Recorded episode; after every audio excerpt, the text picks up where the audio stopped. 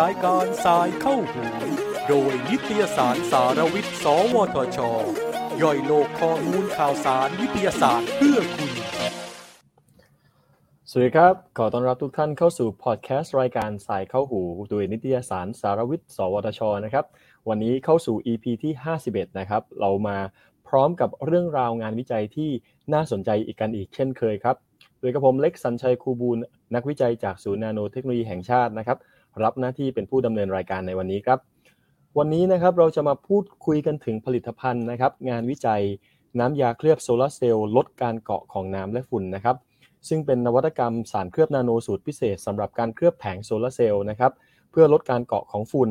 ลดภาระการบำรุงรักษา และเพิ่มประสิทธิภาพของการผลิตไฟฟ้าของแผงโซลาร์เซลล์ด้วยครับ นิตยสารสารวิทย์นะครับได้รับเกียรติจากดรธัญกรเมืองนาโพหรือดรเอิร์กนะครับนักวิจัยจากนักวิจัยจากทีมวิจัยนวัตกรรมเคลือบนาโนนะครับศูนย์นาโนเทคโนโลยีแห่งชาติหรือนาโนเทคสวทช และนะครับ managing director บริษัท Nano Coating Tech นะครับจำกัด ซึ่งจะมาเล่าเรื่องราวถึงผลงานวิจัยชิ้นนี้นะครับ และนอกจากนี้เราจะได้ทราบถึงชีวิตและตัวตนของดรเอิร์กด้วยนะครับว่าดรเอิร์กนั้นมีแง่มุมนะครับที่น่าสนใจนะครับชีวิตส่วนตัวเป็นอย่างไรบ้างนะครับ และวันนี้นะครับดรเอิร์กก็พร้อมแล้วที่จะพบกับทุกท่านครับสวัสดีครับดรเอิร์กครับครับสวัสดีครับดรเล็กครับครับครับสวัสดีครับนะฮะขออนุญาตนะครับเรียกเป็นชื่อเล่นเป็นดรเอิร์กเลยแล้วกันนะครับ เพื่อความเป็นกันเองได้เลยครับครับก่อนอื่นเลยนะครับ อยาก ก่อนที่จะเข้าสู่ไฮไลท์ของงานวิจัยที่ดรเอิร์กทำอยู่ตอนนี้นะครับอยากให้เล่าให้ฟังหน่อยครับว่า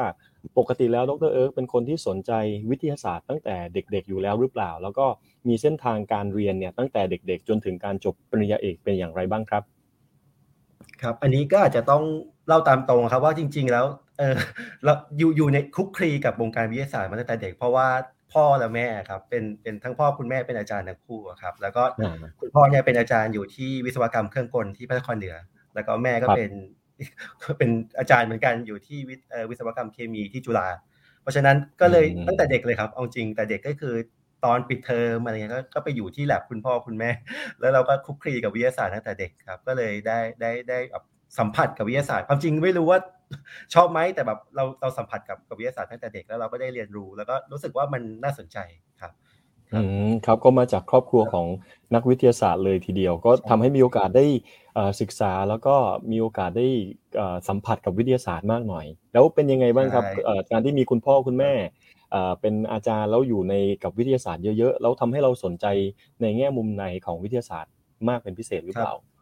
ก็ก็เราก็จะสนใจที่ที่คุณพ่อคุณแม่ทำครับ อย่างคุณแม่เนี่ยก็จะทำเรื่อง fermentation นะเรื่องการหมัก ซึ่งเราก็อ๋อโอเค การหมักคืออย่างนี้ ส่วนคุณพ่อเนี่ยเป็นเครื่องกลก็จะเป็นเรื่องของ heat transfer เป็นพวกระบบเออ เครื่องจักรไอ้น้ำอะไรเงี้ยเราก็สัมผัสมาตั้งแต่เด็ก แล้วก็จริง ๆ แล้วถัดมาเราก็อ่าเราพอเราโตขึ้นนะเราก็เข้าก็อยู่ที่โรงเรียนโรงเรียนเนี่ยก็คือความจริงก็ด้วยความเป็นลูกอาจารย์ ก็ก็อยู่ที่สาธิตจุฬาตั้งแต่ตั้งแต่เด็กครับ แล้วก็แล้วก็เราก็ก็จะได้เรียนมามาทางทางวิทยาศาสตร์มาตั้งแต่เด็กครับก็แล้วก็แล้วก็เข้าสายวิทย์ด้วย เพราะฉะนั้นมันก็เหมือนเป็นการปลูกฝังตั้งแต่เด็ก แล้วก็อยู่ในในสภาวะที่เป็นวิชาการมาตั้งแต่เด็ก พอจบจากมัธยม เราก็อะเราก็อยู่ที่นี่มาตั้งแต่เด็กเราก็เลยก็เลยสอบ ครับก็เลยสอบเข้าไปที่แบบเออตอนนั้นเป็น entrance นะก็เราก็ไปที่วิศวะจุฬาครับตอนแรกก็ยังไม่ได้เลือกภาควิชา แล้วก็เราก็เข้าไปที่วิศวะก่อน แล้วก็ไปลองเรียนดูว่าเป็นยังไง แล้วเราก็รู้สึกว่าเออจากแบ็กกราวที่เรามีตอนที่ก่อนเอนทานแล้วเราเราชอบวิชาฟิสิกส์ชอบคณิตศาสตร์อะไรอย่างเงี้ยครับแล้วก็มีโอเคระดับหนึ่งกับเคมี แล้วพอพอไปได้กับเคมี แต่แต่แต่เรื่องชีววิทยาเนี่ยเราจะไม่ค่อยถนัดเท่าไหร่แล้วก็อาจจะเป็นด้วยความที่เราแบบเคยไปแบบเหมือนไปแคมป์อะไรเงี้ยแล้วก็รู้ว่าเออ ทางหมอทางอะไรเงี้ยต้องเจอเลือดเราอาจจะไม่ค่อยชอบด้วย ก็เลยก็เลยก็เลยมาเป็นมาทางวิศวกรรมครับ แล้วก็หลังจากนั้นก็เข้าพอเข้าคณะวิศวะเสร็จ ก็วันปี 2 ก็ต้องเลือกภาคก็เลือกวิศวกรรมเคมี เพราะว่ารู้สึกว่าน่าสนใจครับวิศวกรรมเคมีเนี่ยเขาคนที่นึกภาพแบบนึกแบบวิศวกรรมเคมีเราต้องรู้เรื่องเคมีเยอะๆใช่ไหมครับอย่างเล็กก็วิศวกรรมเคมีเหมือนกันก็จะรู้ว่าผมผมจริงๆเราเป็นวิทยาศาสตร์เคมี ก็จะมีแง่มุมต่างนิดนึงก็จะเป็น deep ในเรื่องของเคมีเป็น reaction หน่อย แต่วิศวกรรมเคมีครับแง่มุมต่างกันยังไงครับดรเอิร์กใช่วิศวกรรมเคมีเนี่ยเราเราจะไม่ได้ลึกลงในมุมด้านด้านแบบปฏิกิริยาเคมี หรือว่าแบบพันธะเคมี หรือว่าแบบสารเคมีเขาเราจะดูระบบครับเน้นเป็นเรื่องระบบว่าแบบโอเคเราจะอ่าเรารู้เรื่องปฏิกิริยานี้อ่าแล้วเราใช้กับระบบอะไรถัง reactor แบบไหน เราเราเราเรียนว่าเราต้องดีไซน์เรื่องถังปฏิกรณ์ขนาดเท่านี้ใช้กับ reactor เท่านี้คำนวณว่า มันมีการปลดปล่อยความร้อนในในปฏิกิริยาเท่าไหร่ เราต้องดีไซน์ตัวระบบให้สอดสอดคล้องกับตัวปฏิกิริยานั้นๆ เพื่อให้ได้ยิวสูงที่สุดอย่างเงี้ยได้ได้ผลิตภัณฑ์ที่สูงที่สุด เพราะฉะนั้นมันก็จะเป็นเชิง เอาจริงๆก็จะเป็นเชิงคณิตศาสตร์ แล้วก็เป็นเป็นเป็นคันติกเล็กน้อย ครับครับผมดังนั้นหลาย ๆ ท่านนะครับที่สนใจวิทยาศาสตร์หรือวิศวกรรมศาสตร์โดยเฉพาะด้านเคมีนะครับก็อาจจะชอบ reaction ชอบอะไรต่างๆ ก็จะเป็นวิทยาศาสตร์ไป แต่ชอบในส่วนของการ reactor heat transfer เกี่ยวกับเรื่องของการคำนวณนะครับวิศวกรรมเคมีก็อาจจะเป็นสาขาที่น่าสนใจนะครับแล้วช่วงการเรียนที่ที่ในวิศวกรรมเคมีที่จุฬาครับในช่วงนั้นเป็นอย่างไรบ้างครับทำให้ มีโอกาสได้มีการทำงานวิจัย หรือว่ามีแรงบันดาลใจเกิดขึ้นอย่างไรที่ทำให้ดรเอิร์กมองต่อในเรื่องของการศึกษาปริญญาเอกครับใช่ครับก็ก็พอตอนที่เราได้เรียนที่วิศวะเคมี เราก็รู้ว่าโอเคมันคือจริง ๆ แล้วมันสามารถเลือกได้ครับ ว่าเราจะไปทางไหนเนี่ยเราจะไปทางอุตสาหกรรมก็ได้เพราะว่าวิศวกรรมเคมี ถ้าจบไปก็จะไปอยู่ที่แบบเหมือนไปที่โรงงานอุตสาหกรรมไปอยู่ที่ระยองกันซะเยอะ เพื่อนๆก็จะไปอยู่ก็จะจบจบไปก็ไปอยู่ที่ระยองกันเยอะ ไปอยู่ที่ตัวเหมือนนิคมอุตสาหกรรม ในขณะที่อย่างอย่างผมเนี่ยอย่างผมก็จะแบบมีความรู้สึกว่า เรายังด้วยความตรงๆก็เราก็ไม่ได้เป็นเด็กเก่งนะเราก็เป็นเด็กที่แบบรู้สึกว่าเราก็เรียนได้กลางๆของของคณะ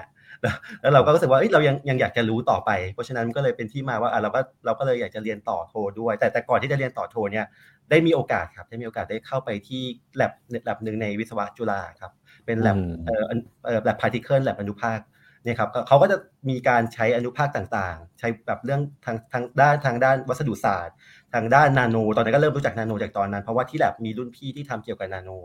แล้วก็ตอนนี้ก็เป็นช่วงที่เสื้อนาโนกำลังเริ่มแบบเป็นที่รู้จักอ่าแล้วเราก็อยู่ในแบบนั้นว่าเออเขาทำกันยังไง เราก็ได้เริ่มได้รู้จักวัสดุศาสตร์พวกนี้ ว่าเออวัสดุนาโนเป็นยังไงครับ เราก็เลยสนใจ ก็เลยเป็นที่มาว่าเราเรียนต่อโทที่ที่ที่ที่แลบเดิมเลย ที่วิศวะจุฬาแล้วก็ตอนนั้นก็ได้มีโอกาสได้ทำเกี่ยวกับการสังเคราะห์ ตัวอนุภาคทองระดับนาโนครับก็ก็เป็นก็เป็นที่มาอ๋อเราเราถึงเรียนรู้ว่าจริง ๆ แล้ววัสดุที่เราเห็นเนี่ยวัสดุอย่างเช่นทองเนี่ยตอนที่แบบปกติก็สีทองใช่ไหมครับแต่พอขนาดเล็ก ๆ ลงไปเป็นระดับนาโนเนี่ยแบบเขาสามารถเปลี่ยนสีได้ตามขนาด อย่างเช่นแบบอาจจะเป็นสีส้ม สีแดงหรือสีม่วง แล้วแต่ขนาดของเขา แล้วก็สามารถในใช้ในแอปพลิเคชันที่แตกต่างกัน เพราะฉะนั้นก็เลยอ๋อมันมีความสนุกตรงนี้แล้วเราก็ตอนนั้นตอนปอโทก็ทำเป็นแบบ เชิงการสังเคราะห์แล้วก็พยายามควบคุมพารามิเตอร์ต่างๆ เพื่อให้ได้ของในขนาดที่ต้องการ แล้วสามารถเอาไปใช้ในแอปพลิเคชันที่ต้องการครับ มันก็เลยทำให้เรารู้สึกว่าอ๋อมันสนุกนะในการการการทำทำวิจัยครับอืมน่าสนใจมากๆเลยนะครับ ก็ในตอนปอตรีนะครับเหมือนที่ดรเอิร์กได้เล่าให้ฟังก็มีโอกาสนะครับ ได้เข้าไปศึกษาเกี่ยวกับเอ่อ lab nano particle แล้วก็ตัวเองได้เห็นถึงความแตกต่าง เช่นขนาดต่างกันส่งผลต่อ แสงสีต่างๆ ที่ปรากฏออกมาแตกต่างกัน ก็ยิ่งทำให้มีความสนใจในเรื่องของนาโนเทคโนโลยี หรือเกี่ยวกับเรื่องของวัสดุมากยิ่งขึ้น แล้วก็ได้มีโอกาสศึกษาต่อปริญญาโทนะครับในที่ที่เดิมเลยถูกไหมครับที่จุฬาใช่ใช่ที่จุฬาเลยครับใช่ครับหลังจากนั้นครับอยากรู้ต่อจากนั้นว่าแล้วจบโทแล้วแผนการยังไง เพราะว่าเหมือนที่บอกจบตรีบางทีก็ไปทำที่โรงงานอุตสาหกรรมได้แล้วเรียนต่อโทก็ยังสามารถทำในอุตสาหกรรมต่อได้ แต่ก็เหมือนตัดสินใจต่อที่จะเรียนปริญญาเอกครับตัวนั้นมีมีแนวคิดมีมีความมุ่งหวังว่ายังไงบ้างครับ ก็ด้วยความที่หลังจากจบโทแล้วครับ เราก็รู้สึกว่าเป็นสนุกยังสนุกกับการที่จะทำวิจัยตรงนี้อยู่ เรายังอยากจะรู้ในมุมอื่นๆ ตอนนี้ตอนนั้นเราทำเรื่องโกนาโน แต่จริง ๆ แล้วนาโนเริ่มมีเริ่มมีสาขาอื่นๆ อย่างเช่นด้านแบบคาร์บอนด้วยคาร์บอนนาโนทิวคาร์บอนอะไรเงี้ยตอนเราก็สนใจครับ แล้วก็ สุดท้ายเราก็เลยตัดสินใจว่าเราเราเรียนต่อดีกว่า เรายังยังอยากจะศึกษาตรงนี้ต่อ เพราะฉะนั้นก็เลยแบบแต่ด้วยความที่ตอนนั้นเราก็เออเราก็ยังไม่รู้ช่องทางเท่าไหร่ เราก็จะรู้ว่าเออเราเออแบบกระทรวงวิทย์นะมีการประกาศรับสมัครนักเรียนทุนอ่าเพราะฉะนั้นเราก็ก็เลยไปสอบไปสอบ แล้วก็ได้ก็ที่มาก็เลยเป็นที่มาว่าได้ได้ได้รับทุนของกระทรวงวิทย์ที่ต้องมาลงทำงานที่นาโนเทค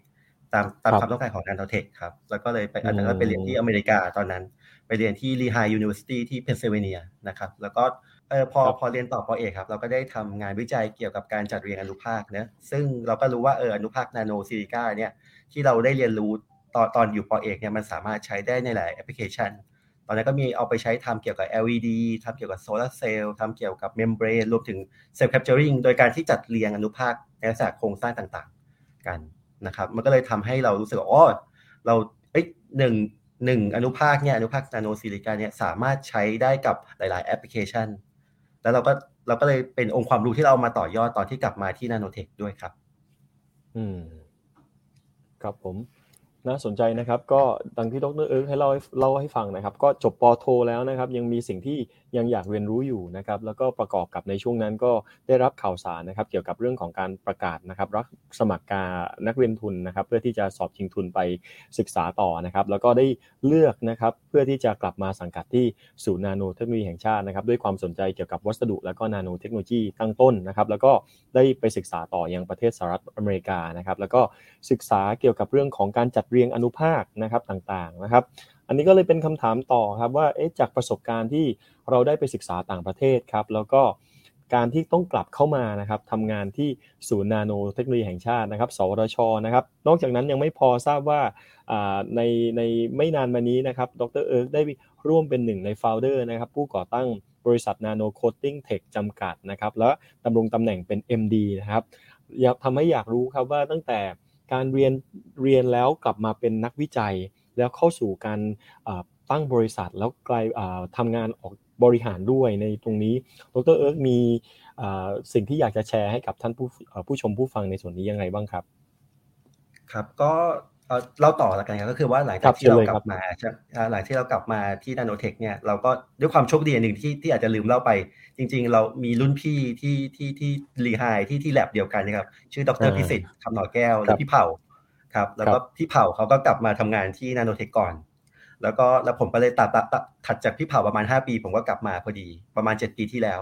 แล้วก็เออก็ได้มาร่วมงานกันได้มาทำงานด้วยกันครับ ช่วงนั้นก็เลยไปช่วยพี่เผาทำทำตัวโครงการหนึ่งเป็นโครงการสเปรย์กันน้ำสำหรับรองเท้า ฉีดรองเท้าผ้าใบแล้วก็รองเท้าแบบรองเท้าหนัง ซึ่งก็ใช้องค์ความรู้เดียวกันจากที่แลบที่อเมริกานะครับการการอนุภาคอนุภาคนาโนซิลิก้าเนี่ยแล้วเราแล้วเราก็มาปรับพื้นผิวของเขาให้มีคุณสมบัติในการกันน้ำกันฝุ่น ครับแล้วก็เราก็ทำเป็นโครงการเป็นสเปรย์กระป๋องที่ที่ขายอยู่ในปัจจุบันชื่อยี่ห้อคินส์ซึ่งยังก็ยังมีวางขายอยู่ในในในในตัวท้องตลาดทั่วไปเนี่ยครับซึ่งไอตัวเนี้ยก็ยังณปัจจุบันนะครับผ่านมาประมาณเกือบ 7 ปีแล้ว ก็ยังเป็นสเปรย์กระป๋องยี่ห้อเดียวครับที่ที่วิจัยโดยคนไทยและขายโดยคนไทย ซึ่งไอตัวสเปรย์กระป๋องสำหรับฉีดรองเท้าเนี่ยถ้าถ้าเล็กไปตามแบบ Supersports เนี่ยก็จะเห็นพวกแบบบางยี่ห้อ พวกนี้จะเป็นนำเข้าครับจะเป็นนำเข้าทั้งหมดจะเป็นนำเข้าจากเบลเยียม นำเข้าจากญี่ปุ่น หรือว่านำเข้าจากแบบยูเคทั้งหลาย ก็ยังเป็นนำเข้าทั้งหมด แล้วก็เราก็มาทำแบรนดิ้งที่ไทย แต่ของเราเนี่ยเป็นยังเป็นยี่ห้อเดียวที่ที่วิจัยโดยคนไทยและขายโดยคนไทยพอถึงพอทำทำสเปรย์กันน้ำเสร็จเนี่ยเราก็รู้ว่าโอ้โอเคไอตัวองค์ความรู้ในการใช้อนุภาคนาโนขนาดเล็กเนี่ยมันสามารถทำให้มันกันน้ำและฝุ่นได้นะเราก็เลยได้รับการติดต่อครับว่าแบบอ๋อเราก็จะมีแบบตอนนี้เราก็พอพอตัวสเปรย์กันน้ำออกไปขายเนี่ยก็มีหลาย ๆ บริษัทที่เข้ามาคุยกับเรา หนึ่งในนั้นก็เป็นบริษัทยักษ์ใหญ่เป็นระดับมหาชนเขามี pain point อยู่เรื่องเรื่องเกี่ยวกับโซลาเซลล์เขาก็เลยแบบเออขอเข้ามาคุย ก็ทำให้เราได้รับโจทย์ในตรงนั้นครับว่า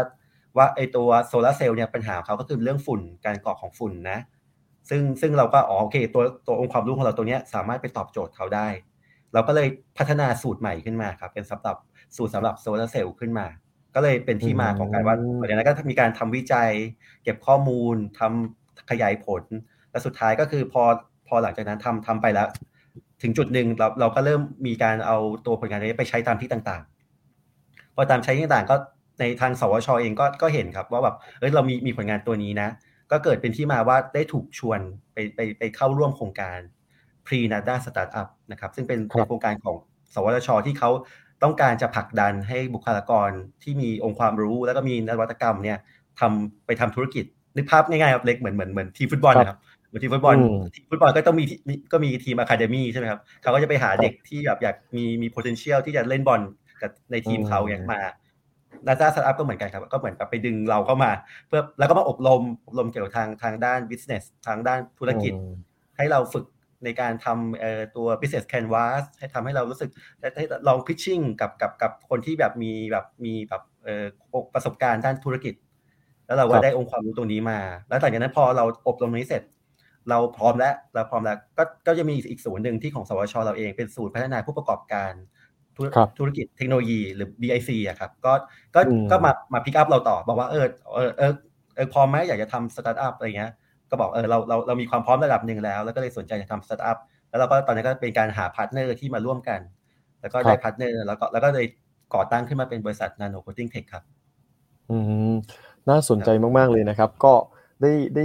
ฟังดรเอิร์กย้อนไปนะครับ คือตั้งแต่การที่เรียนนะครับ แล้วก็กลับมาแล้วก็มีพี่ซึ่งเป็นรุ่นพี่ที่มหาลัยเดียวกันที่เรียนที่ต่างประเทศอยู่อยู่แล้ว แล้วก็มาแล้วก็ได้มีโอกาสในการที่จะทำแลบแล้วก็พัฒนาโดยใช้องค์ความรู้ที่ได้เรียนมา แล้วก็ทำเป็นสเปรย์เริ่มต้นจากการฉีดนะครับรองเท้ากันน้ำก่อน แล้วก็หลังจากนั้นมีการพัฒนาต่อนะครับเข้าสู่การเป็น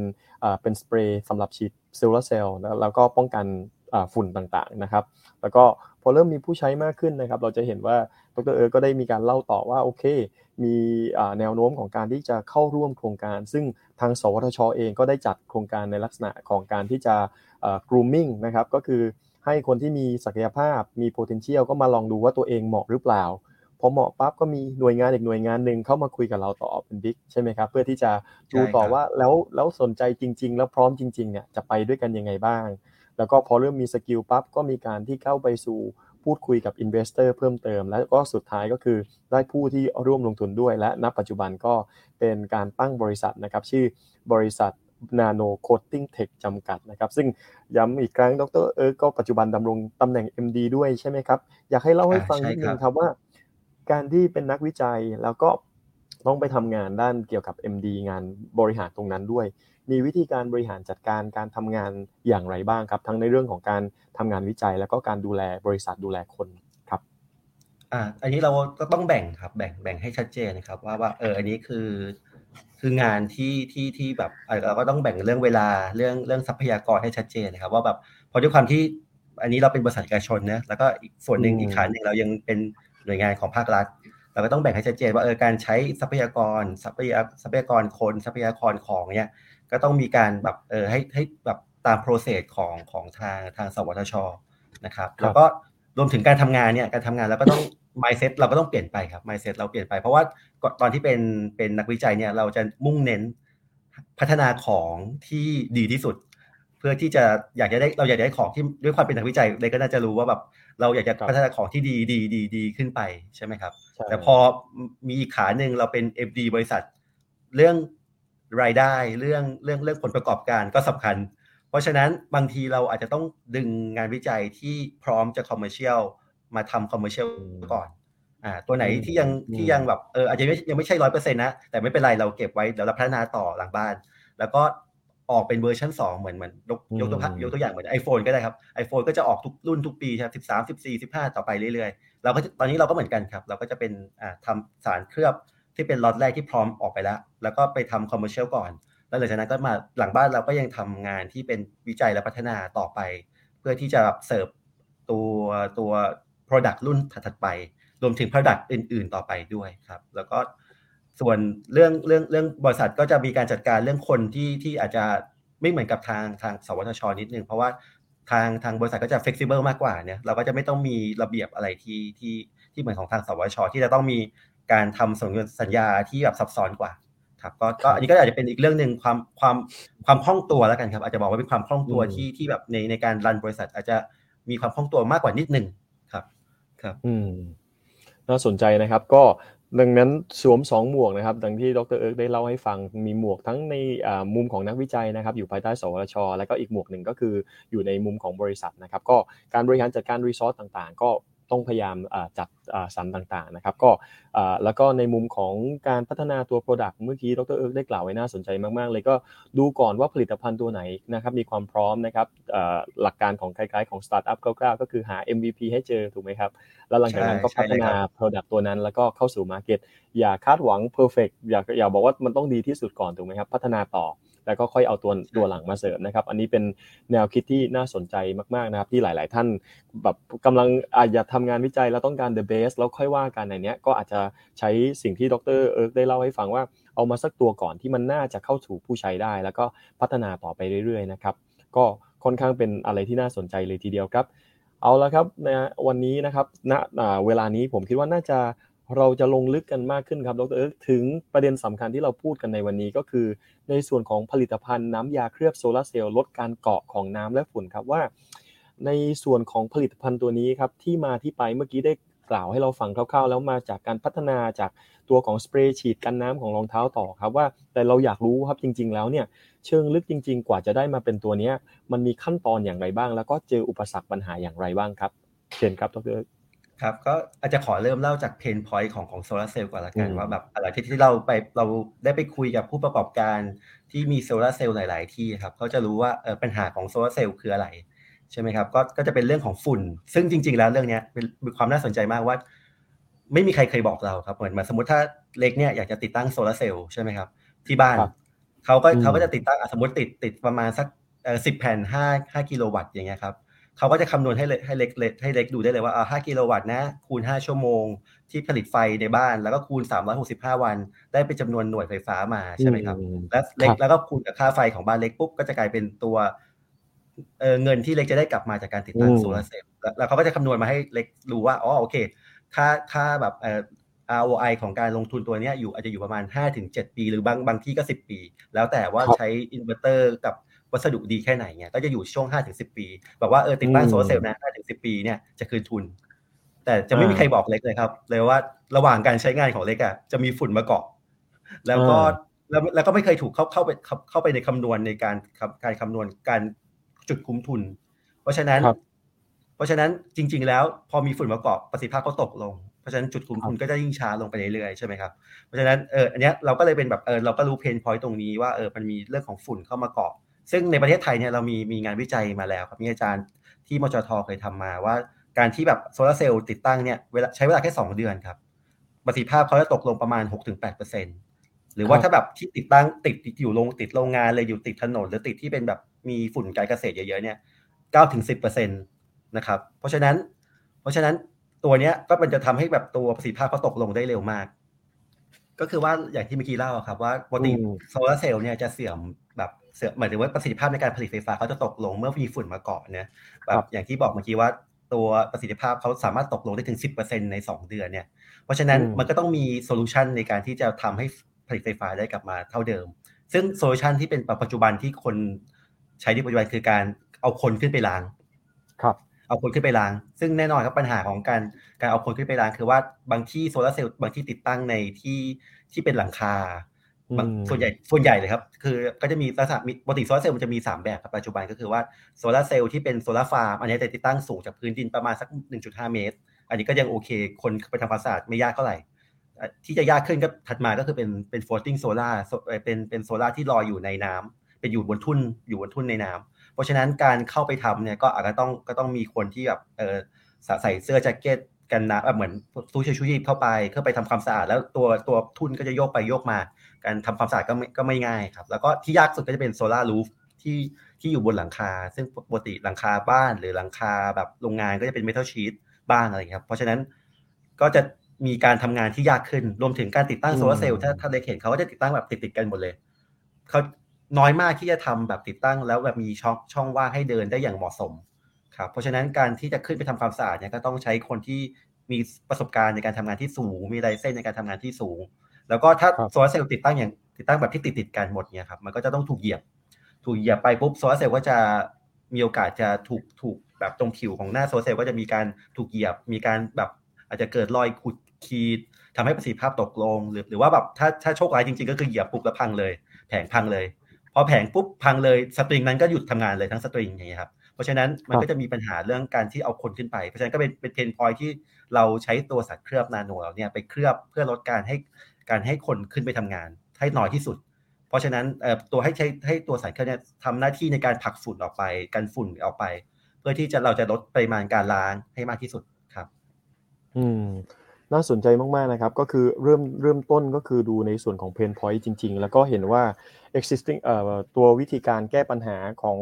ตัว user นะครับตัวผู้ใช้งานของแผงโซลาร์เซลล์เป็นยังไงบ้าง ซึ่งดรก็ให้เล่าเล่าเล่าให้ฟังนะครับว่ามีหลากหลายเลยนะครับการติดตั้งโซลาร์เซลล์ทั้งลักษณะของฟาร์มนะครับหรือเป็น floating นะครับก็คือเป็นลอยน้ำนะครับแล้วก็เป็น rooftop ก็คือการติดตั้งบนหลังคาบ้าน ซึ่ง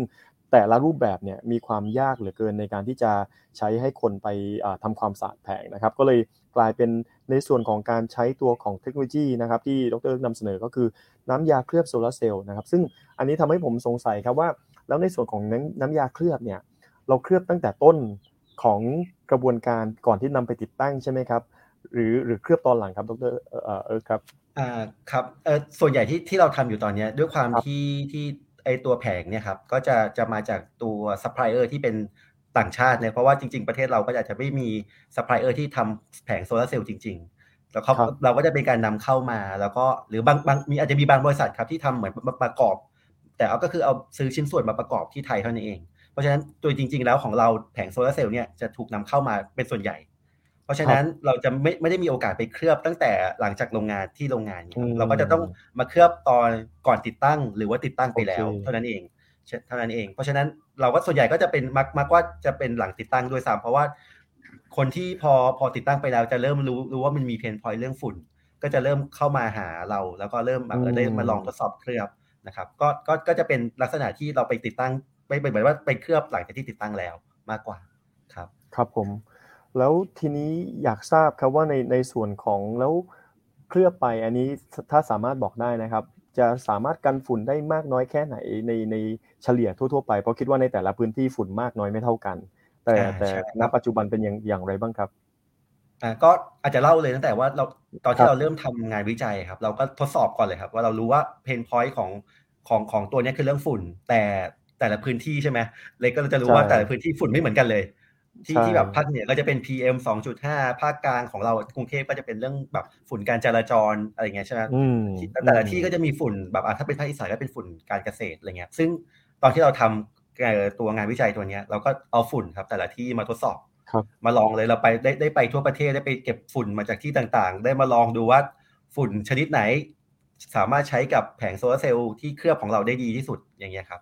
ก็ก็มีการทดสอบมาว่าอ๋อแบบสุ่นแบบนี้แบบนี้แบบนี้แบบนี้อ่าเราเราก็เลยจบมาว่าโอเค เราจะพัฒนาสารเคลือบที่มีลักษณะอย่างนี้ออกมาเป็นเป็นเป็นสูตรที่เป็นสูตรกลางก่อน ที่สามารถใช้ได้กับทุกฝุ่นเป็นแบบ แต่แต่อาจจะไม่ได้กันได้ทุกอย่างจริงๆ แต่แบบ แต่กันได้ส่วนมาก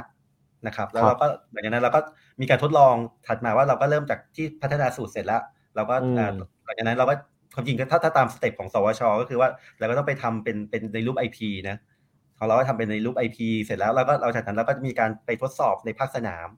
แล้วก็มีการทดสอบที่ที่ที่ของของสวทชเราเอง มีการทดสอบใน site ต่างๆ ที่ที่จังหวัดต่างๆ มีการไปทดสอบที่เชียงราย แล้วรวมถึงเราก็จะได้ หลาย ๆ ที่จาก partner ซึ่งบางทีอาจจะอาจจะต้องอันนี้อาจจะบอกไม่ได้ ก็เลย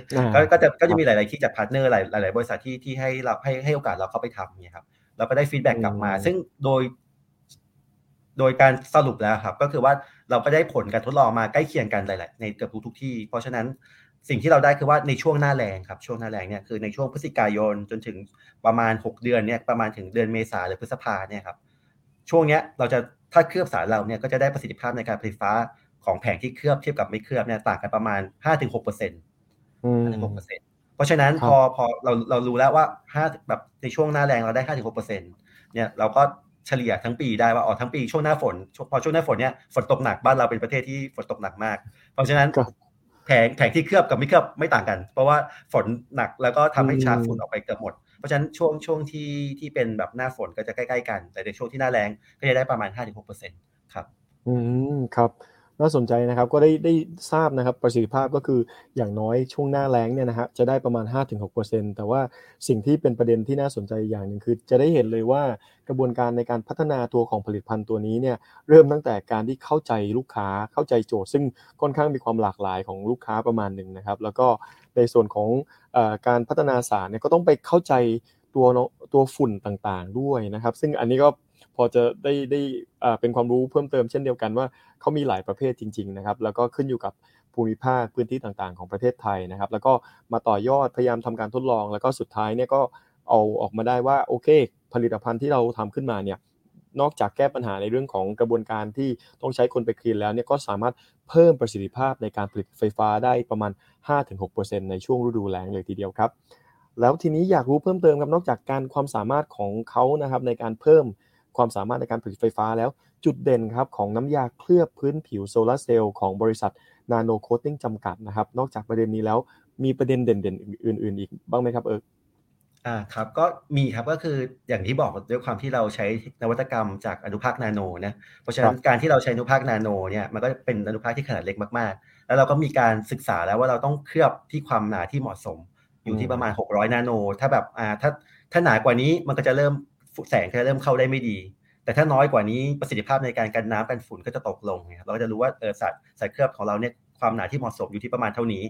ซึ่งจุดเด่นก็คือว่าพอพอที่อยู่ที่ความหนาประมาณ600 นาโนเนี่ยเวลาเวลาเราเคลือบเสร็จแล้วครับ ตัวแสงที่ผ่านเข้ามาเนี่ยก็สามสามารถผ่านเข้ามาได้เหมือนเดิม ไม่ไม่ได้ลดทอนปริมาณแสงที่ผ่านเข้ามา จริง ๆ เรามีการทดลองในห้องแลบด้วยซ้ำว่าแบบ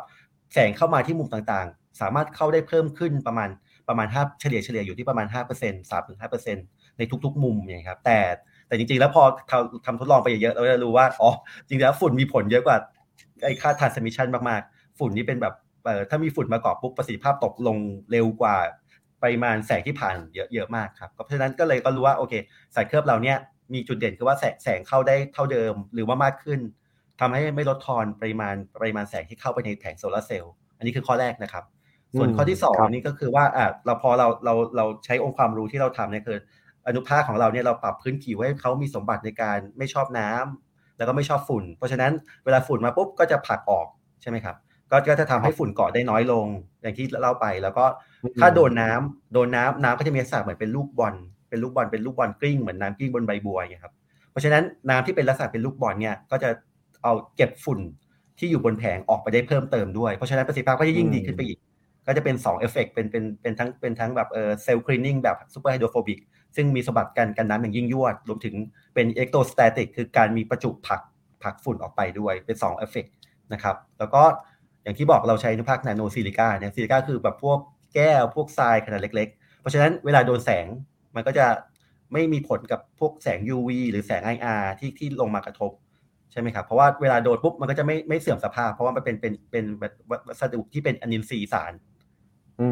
อันอันอนินโทษทีอนินทรีย์สาร inorganic material อนินทรีย์สารเพราะฉะนั้นเวลาโดนแสงก็จะไม่เสื่อม ถ้าถ้าถ้าถ้าเป็นพวกกลุ่มพวกโพลิเมอร์อย่างนี้ครับ เวลาโดนแสงก็อาจจะเหลืองได้หรือว่าแบบเสื่อมได้เร็วตรงนี้นะครับ ก็ก็เป็นอีกจุดเด่นหนึ่งซึ่งซึ่งแล้วก็อีกอันนึง pain point ที่เราได้มาก็คือว่าหลาย ๆ คนเลยครับ ผู้ประกอบการที่ติดตั้งโซลาร์เซลล์เนี่ยเขาจะกังวลมาก ๆ เรื่องการันตีของแผงปกติโซลาร์เซลล์เนี่ยจะมีการันตีอยู่ที่ 25 ปี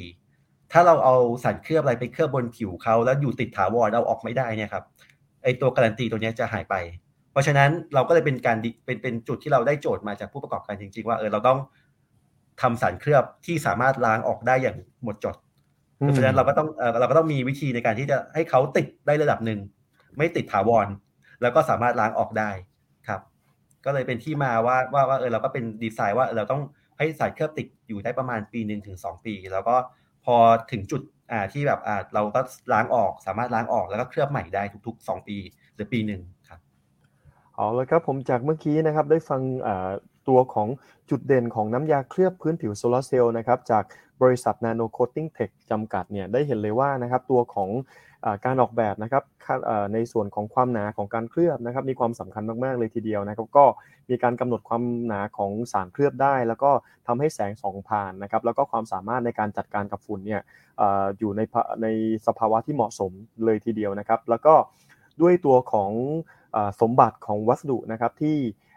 สามารถสะท้อนน้ำสะท้อนฝุ่นได้นะครับทำให้เมื่อมีฝุ่นมาเกาะหรือมีน้ำมาเกาะก็สามารถที่จะมีความสามารถในการที่จะทำความสะอาดตัวเองได้แบบอัตโนมัติได้ด้วยนะครับก็ยิ่งเสริมประสิทธิภาพในเรื่องของการกำจัดฝุ่นนะครับ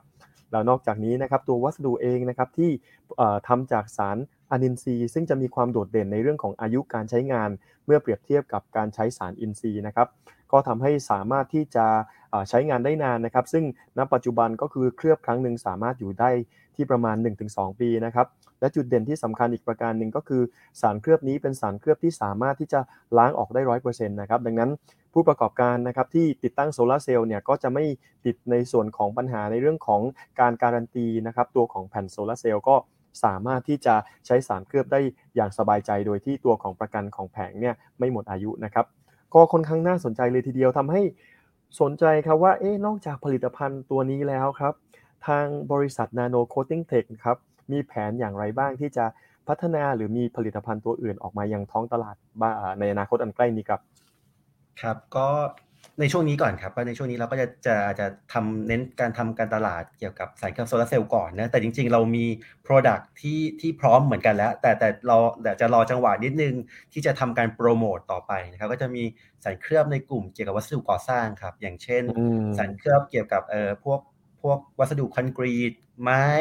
กระจกอะไรเงี้ยครับซึ่งซึ่งจริง ๆ จริง ๆ เรามีไปทำบ้างแล้วด้วยอย่างเช่นสายเคลือบไม้เนี่ยเราก็มีเพิ่งล่าสุดนะครับล่าสุดเราก็ไปร่วมกับทาง ทาง Bangkok Design Week นะครับ ซึ่งปีนี้เขาจัดอยู่ที่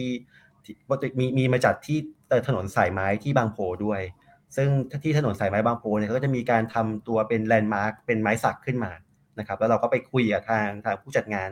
นะครับ แล้วก็ได้ได้ได้ได้โจทย์มาว่าอ๋อเขาอยากจะโชว์ลักษณะไม้ที่มีลักษณะเป็นลวดปลายไม้สักเหมือนเดิม โดยที่ยังคงความ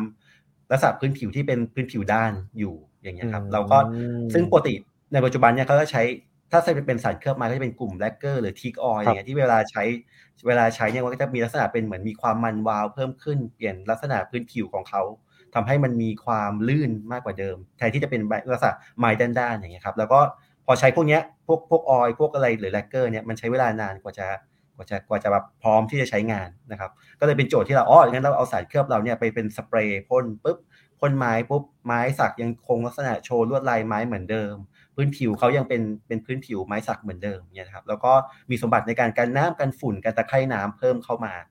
นะครับแล้วก็จุดเด่นอีกอย่างนึงคือเราสามารถพ่นปุ๊บรอแค่ 15 นาทีใช้ได้เลย ไม่ต้องไม่ต้องรอแบบเหมือนที่เป็นลักษณะกลุ่มพวกแลกเกอร์หรือ oil teak oil อย่างเงี้ยครับก็ก็จะ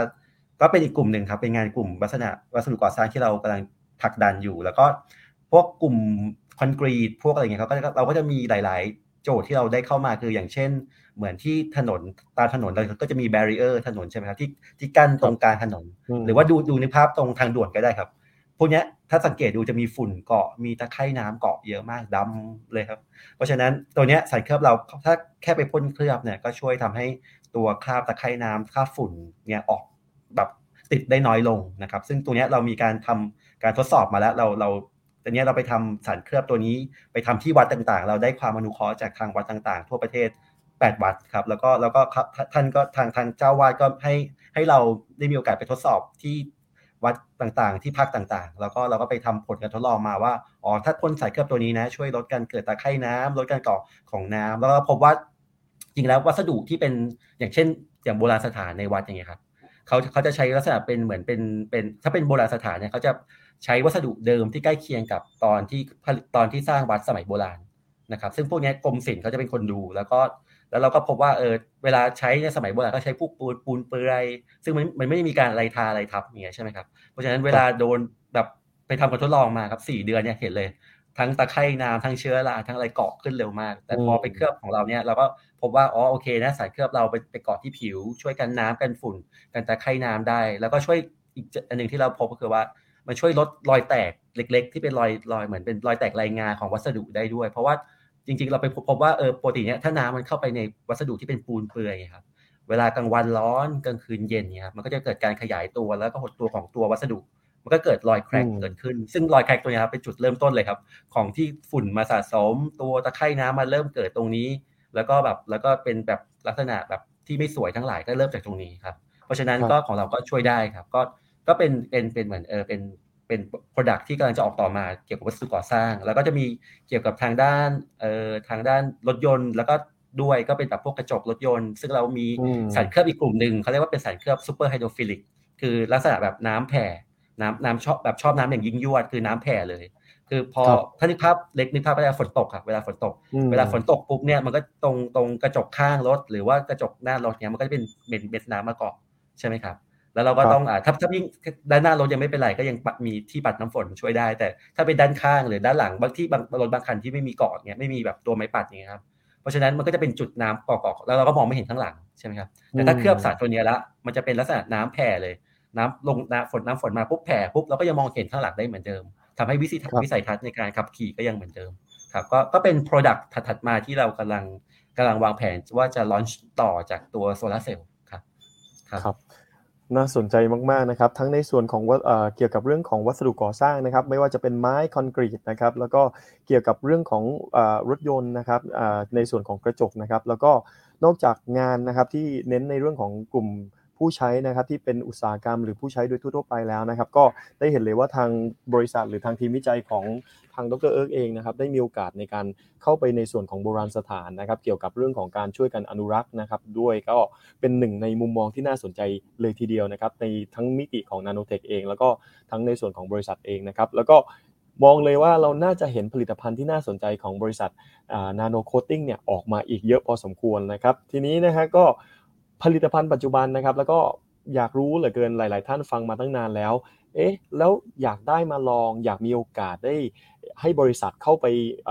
รับฟังเป็นที่ปรึกษาเนี่ย จะติดต่อนะครับ ดรเอิร์กได้ทางช่องทางไหนบ้างครับ ก็ถ้าถ้าในในมีมีที่ช่องทางช่องทางการติดต่อได้ 2 ทางครับก็ช่องทางการติดต่อแรกคือนาโนเทคนะครับแล้วก็สามารถติดต่อเข้ามาที่ศูนย์นาโนเทคได้เลยนะครับ นี่คือช่องทางแรก หรือว่าถ้าอยากจะติดต่อในรูปของบริษัท นะครับ ก็สามารถติดต่อมาได้ที่อีเมลนะครับ nanocoatingtech.thailand at gmail.com นะครับ หรือว่าสามารถโทรมาได้ที่ที่ 082 นะครับ 823 9796 ครับครับผมนะครับลองจดไว้นะครับก็คร่าวๆนะครับเท่าที่ผมฟังทันนะครับตามทันก็คือในส่วนของอีเมลนะครับก็มองในมิตินะครับทั้งในส่วนของผลิตภัณฑ์ ถ้าเป็นผลิตภัณฑ์หลักๆ หรือความจริงแล้วทั้ง 2 ส่วนก็สามารถโทรผ่านนาโนเทคมาได้นะครับเวอร์ไวเข้าเข้าเว็บไซต์ World Wide www.nanotech.or.th นะครับแต่หลักๆก็จะเหมือนกับเน้นเป็นในส่วนของงานวิจัยนะครับแล้วก็อาจจะที่หากสอบถามผลิตภัณฑ์ก็สามารถสอบถามได้เช่นช่องทางนี้เช่นเดียวกัน แล้วก็อาจจะ search หานะครับชื่อบริษัท Nano Coating Tech ปัจจุบันปรากฏใน Google แล้วไหมครับดรเอิร์กชื่อบริษัทอ๋อยังเลยครับกำลังอยู่ในช่วงกำลังทำทำเว็บไซต์ครับพอดีด้วยความที่บริษัทเราเพิ่งตั้งมาได้ประมาณสักตั้งแต่ตั้งแต่เดือนกันยาปีที่แล้วครับก็ยังก็กำลังอยู่ในช่วงกำลังทำเว็บไซต์อยู่ ก็เดี๋ยวเดี๋ยวเดี๋ยวจะออกมาให้เห็นเร็วๆนี้ครับเว็บไซต์ของบริษัทได้ได้เลยครับ ดังนั้นในเบื้องต้นคิดว่าติดต่อผ่านช่องทางของศูนย์นาโนเทคโนโลยีแห่งชาติ น่าจะเป็นช่องทางที่ไวที่สุดณตอนนี้นะครับดังนั้นใช้ช่องทางนั้นก่อนนะครับเอาละครับวันนี้เราได้มีโอกาสใช้เวลากับดรเอิร์กมากพอสมควรแล้วนะครับ ก็อยากครับในช่วงของคำถามสุดท้ายนี้ครับอยากให้ดรเอิร์กได้ฝากถึงผู้ชมผู้ฟังนะครับที่อยู่กับเรามาตลอดนะครับถึง ให้มองให้แชร์ในมุมมองของความสำคัญของวิทยาศาสตร์ครับและเทคโนโลยี และก็งานวิจัยของคนไทยว่ามีความสำคัญอย่างไรบ้างนะครับ แล้วก็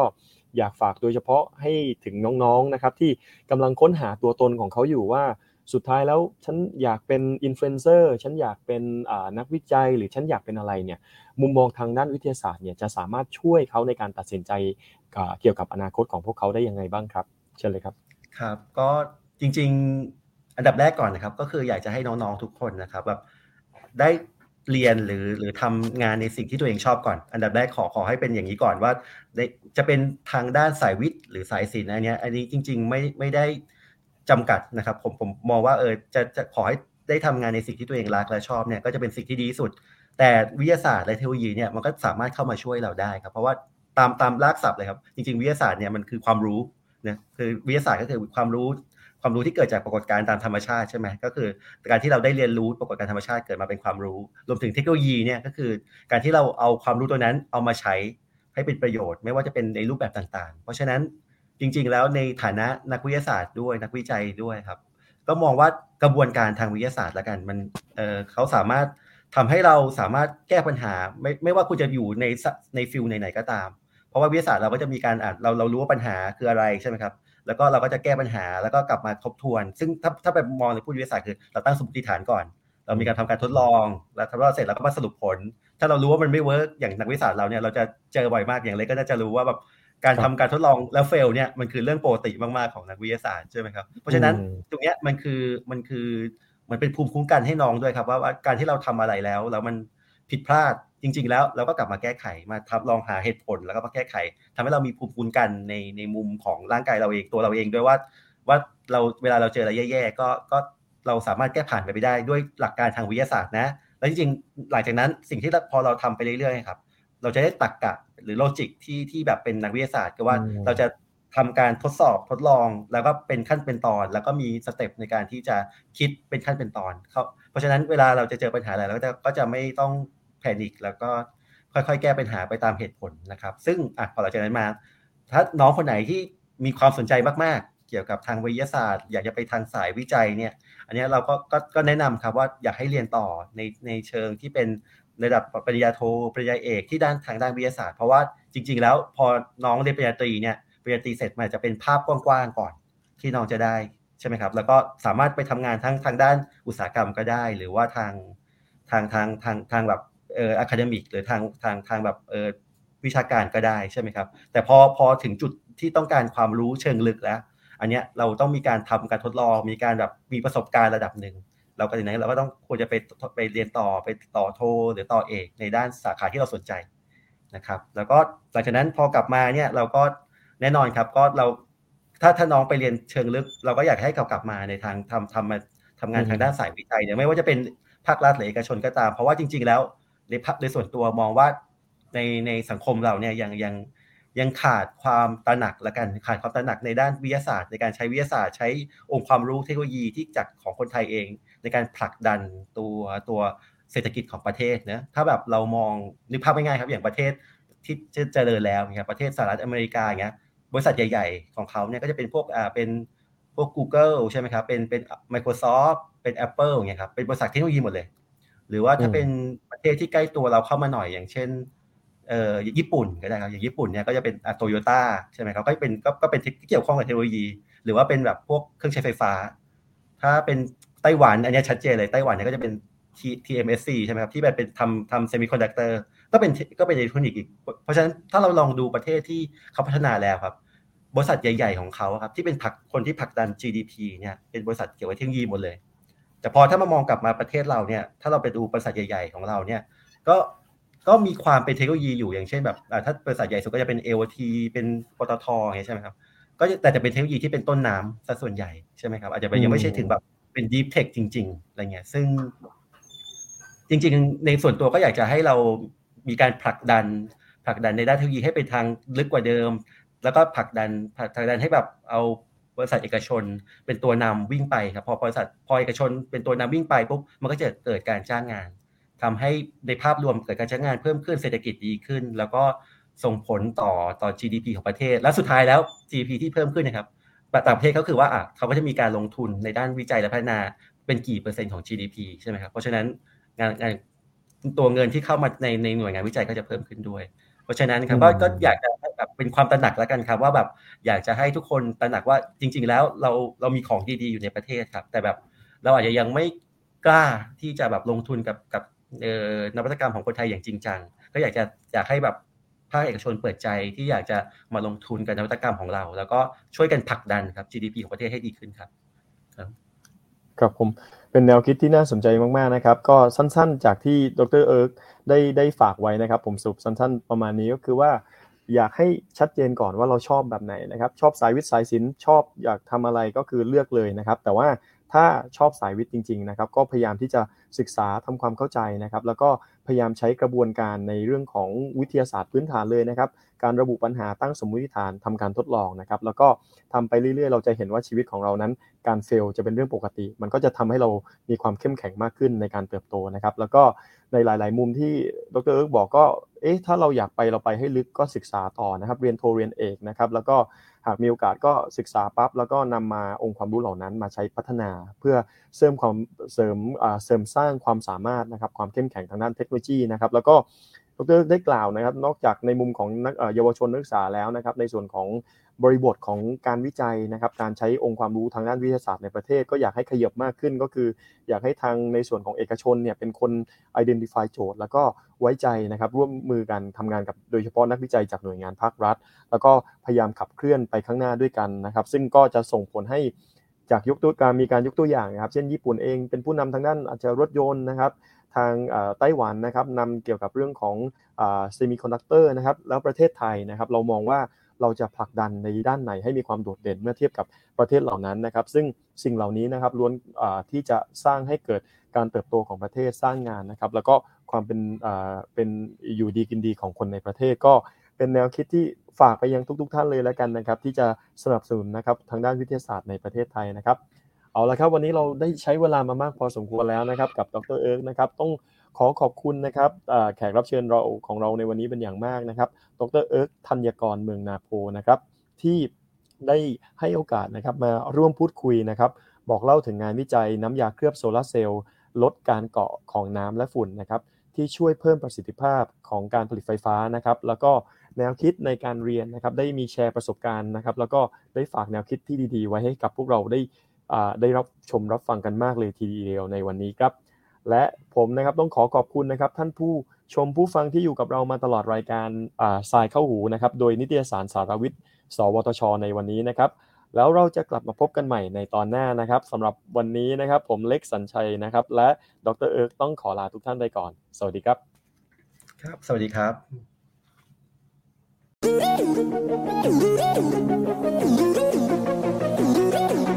ติดตามรับฟังรายการทรายเข้าหู ได้ทุกวันอังคารทางนัสดาพอดแคสต์และแฟนเพจนิตยสารสารวิทย์